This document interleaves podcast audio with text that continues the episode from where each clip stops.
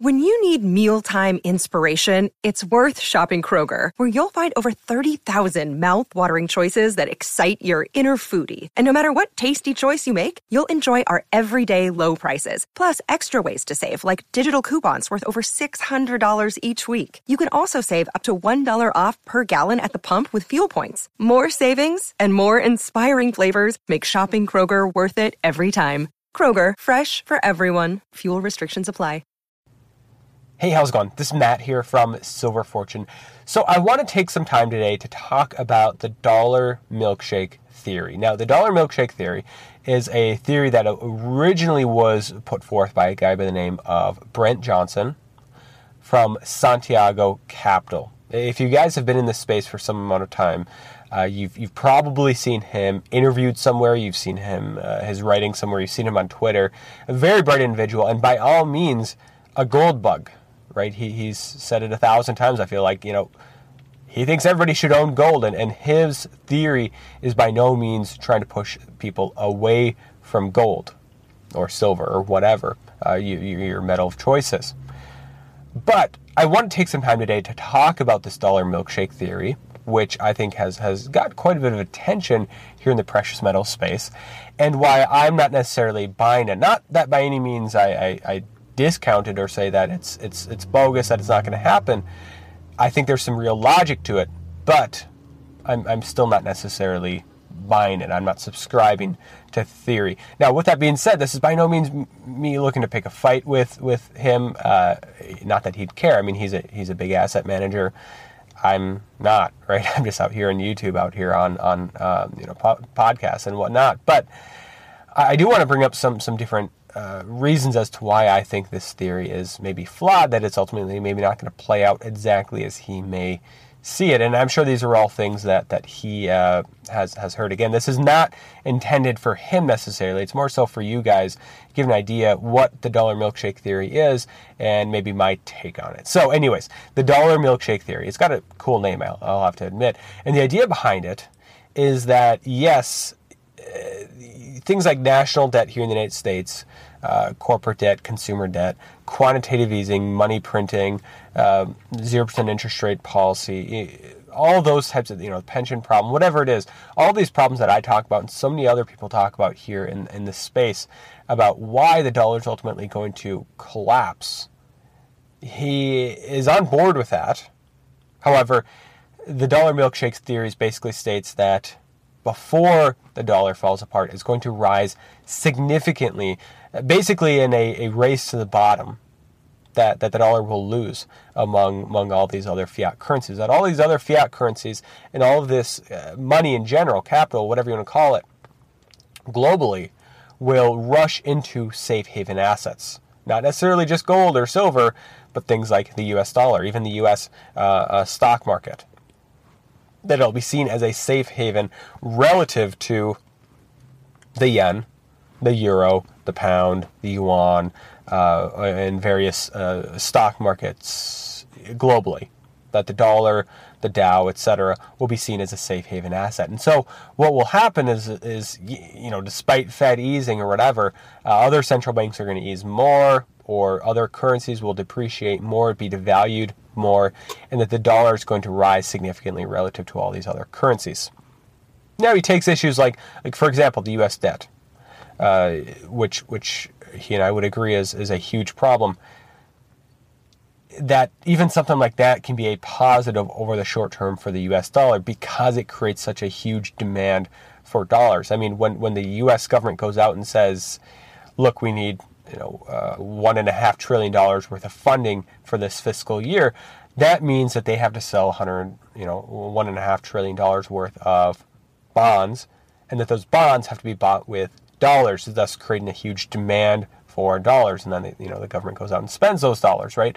That even things like that can create demand for dollars, and that that can contribute to this this move up in the dollar. That's really the idea behind this dollar milkshake theory. Not just that, right? But that that a huge source of demand for the dollar is going to be safe haven. It's going to be the U.S. Treasury market um, and, and some other sources uh, that will ultimately push the dollar to potentially new all-time highs relative to other currencies. Now that's an important thing to keep in mind. You know, one of my one of my uh, ideas about the dollar milkshake theory is that you know very well could be true, but that doesn't necessarily mean it's a major negative for gold because all-time highs for the dollar or the dollar index, we're just talking relative to a basket of other fiat currencies, right? And so in a race to the bottom, the, the DXY very well could rise significantly, right? I think I've, I've heard him quote numbers like 130, 40, 150, right?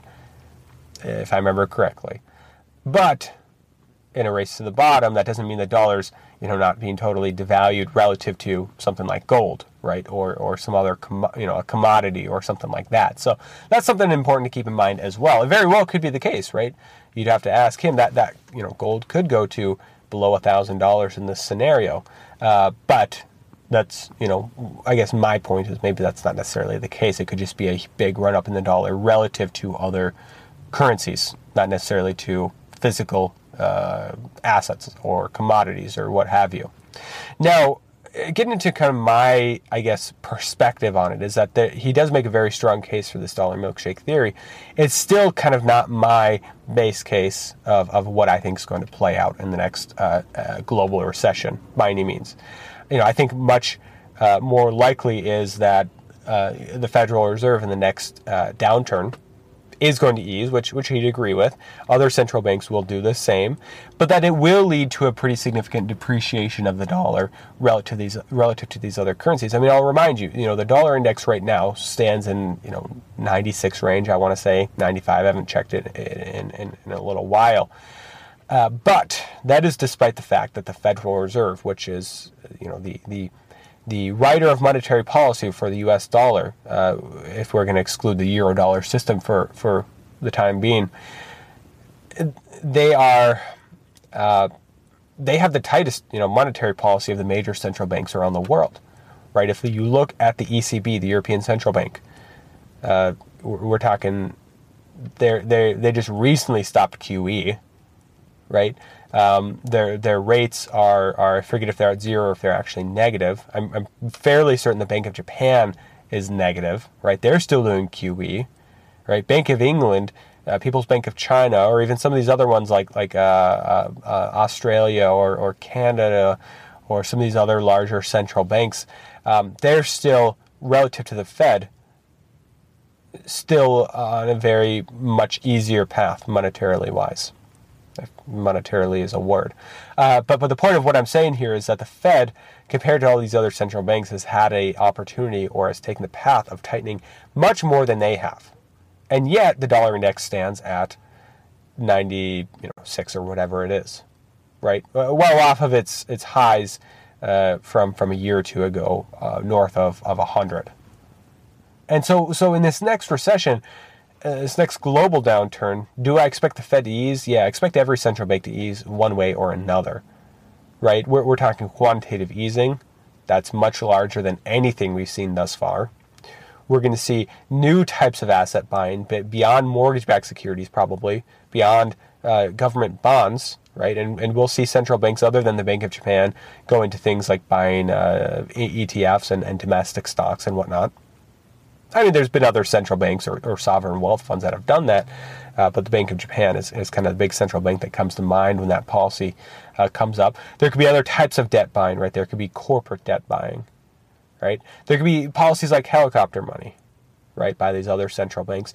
And so, you know, me saying that the Fed is, is maybe the tightest of all central banks right now uh, is not me saying that other central banks have no room to ease. It's just that the Fed right now has quite a bit more room to ease in terms of interest rate policy. They can go to zero, they can go uh, to some extent negative if, if they really want to. It, wouldn't surprise me by any means. Um, they have decreased their, their balance sheet somewhat. And so QE uh, looks maybe a little bit more reasonable. It's still totally unreasonable in my mind, but but it's going to happen, right? QE, uh, very very large amounts of QE, and maybe they have a little bit more room to run in that direction than other central banks, right? And so that right there is, is kind of part of my reason that I think, hey, you know, with the dollar being where it is, um, am, I, am I bullish on other fiat currencies? No, I, I, I absolutely agree with the whole race to the bottom concept.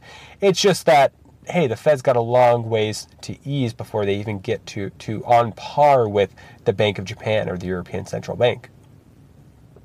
And because of that, I would expect the dollar to to come down quite a bit. Now, on the topic of, of something like U.S. debt, this is a really big one and something I'm very, I guess, passionate about. You know, I, I talk about this quite a bit. The the topic of debt, uh, you know, for I think most people, including myself, for a long time was more so a question of how high can this really go? Like, how long can this go on? And more and more, the question has changed for me to who's buying all this debt? Who is it that's funding the U.S. government? And it's a bit of a rhetorical question. We can look these things up. In fact, you know, I, I from time to time will bring up Wolf Richter from from uh, WolfStreet.com, and and he does an excellent analysis of, of just that. How much you know, who is is buying this debt? Uh, foreign holders of U.S. debt, uh, domestic holders, the Fed, the U.S. government, etc.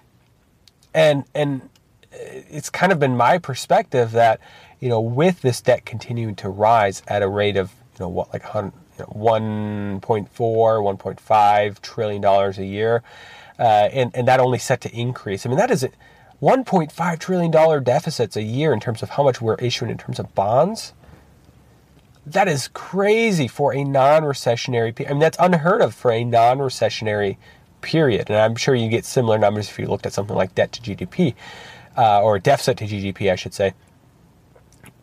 I mean, you to, to find deficits that large, you'd have to go back to uh, the, the, Great Recession and, and, and, time back then. But but but the point of this is that 1.5 trillion dollars, we're going to need to see a huge appetite for U.S. debt. And and you know, thus far, I mean, things like domestic buyers of it, they've been willing to to foot that bill. But but I think their appetite for it is is limited.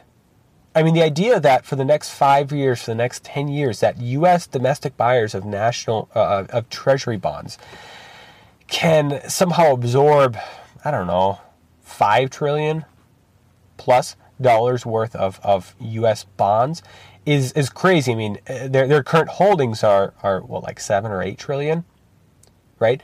And so we're talking about almost doubling, uh, and and and that's you know a conservative estimate. Five years, right? If you, if you multiply 1.5 by five years, you're coming up with a total of, of what, uh, 7.5 trillion. That, that has to be accounted for somehow. And yet, we know that deficits tend to rise anyways, right? And so, you know, never mind what, what the, uh, um, uh, I forget the name of the organization, uh, the Congressional Budget Office, CBO, expects the, the, deficit to be or whatever. You know, in a non-recessionary environment, I'd still expect that number to climb to 1.6, 1.7, 1.8 over the next five-ish years or whatever. You know, depending on tax and spending policies. But if we head into a recession, right, all of a sudden tax receipts drop. You have things like bailouts. You you, you have uh, potentially stimulus projects, infrastructure projects. Um, and all of a sudden, you're you're looking at deficits, uh, an increase in deficits on the scale of the Great Recession, which was a huge increase. I mean, we were you know getting pretty close to us breaking even at least in like what 2006 or 2007. Then all of a sudden, we're talking like one and a half or two trillion or whatever it is for some of those years there in terms of deficits. Now, the the point of me bringing this up is that. Seven and a half trillion over five years is a lot for domestic investors or current sources of demand to, to soak up right? And if you inflate that number even further to, I don't know, 10 trillion, 10 trillion, uh, 12 trillion, whatever it is, in U.S. Treasury bond debt, that is a large amount for foreign investors, for domestic investors, the U.S. government, etc., to soak up, especially if, if yields stay where they are, if they continue to fall. Right? Uh, because then you deal with things like like investors saying, "Hey, uh, Treasury bonds, given reasons A, B, and C, are, are just as a whole. I mean, what if we see the broader uh, uh bond market beyond the U.S., but but you know, European countries and the Japanese bond markets, which has seen extremely low yields as of late. I mean, we have something like 12 or 13 trillion dollars worth of, of uh, uh, negative yielding government debt around the world. What if that reverses, right? And this downtrend in, in the U.S uh, bond yield uh, reverses as well over the next five years, right? What if people realize, hey, this is this is never going to resolve. This is not going to end well, especially if you know this this let's say 10 trillion or you know, 10 trillion, let's say over over five years or 12 trillion, uh, has to be monetized, right? What if the appetite is insufficient, yields start to rise too much, and all of a sudden you see the Fed step in and say, hey, we're going to monetize this, whether it's through QE or some other mechanism right? They can call it monetization, they can call it QE, whatever they want to call it. It's going to be monetization of debt, just like the, the original QE programs were for the most part. What if that happens? I mean, what that's going to do is, is weaken the dollar, right? Uh, we can talk all about demand for US dollars because of US Treasury bonds, but what happens if all of a sudden to, to, to satisfy that requirement for debt, for borrowing, the Fed is now inflating the supply of the money through QE or something else to, to buy those bonds, right? That's kind of my question over the next couple of years is how is the US who's going to buy this stuff? And and I always come back to it's going to be the Fed. Right? It's got to be the Fed some amount. And and if we enter into a situation over the next couple of years where all of a sudden people wake up and realize, "Hey, uh, the bond market is is totally irrational." The idea that we have negative yielding government debt or zero or one percent yielding debt on a country like like Germany or Japan or something, or or, or, or you know Japan's in terrible situation fiscally. Germany maybe not so much, but some of these other, you know, I think France has has negative yielding. You know, some of these other European countries. That's crazy. The fact that the U.S. government yield is currently on the ten-year two percent. That that's irrational, right? And and and and the markets I think, going to to reflect that eventually, right? And I could be wrong, right? And and if that's the case, then then maybe this is thrown out the window. People are going to buy these bonds at two percent, one percent, zero percent, negative 0.1 percent. I'm talking about these U.S. government bonds, this this 12 trillion over five years or whatever it is. Uh, but um, but if that's if I if I'm right in saying that eventually this this irrationality is going to end, then what does that mean for bonds? I mean, we're talking about much, much higher interest rates. And the Fed is at some point going to have to step in. I mean, can you imagine the U.S. government trying to fund itself at 5% interest rates, 4%, right? Even 3% was a stretch, but 4 or 5%, right? Rolling over a lot of the short term debt at, at something not a whole lot lower than that, at, at maybe 3%. I mean, that is a huge cost of borrowing for, for an entity that has uh, $22 trillion worth of debt and counting. And so that's another part of, of my, uh, uh, you know, whole, I guess, take on the dollar milkshake theory. Again, it very well could play out that way. But what if, or when, you know, what happens when the Fed ultimately begins monetizing U.S. debt again? What happens when the Fed eases and it turns out, hey, the Fed had way more room to ease than the ECB, the Bank of Japan, and, and some other central banks? What happens then?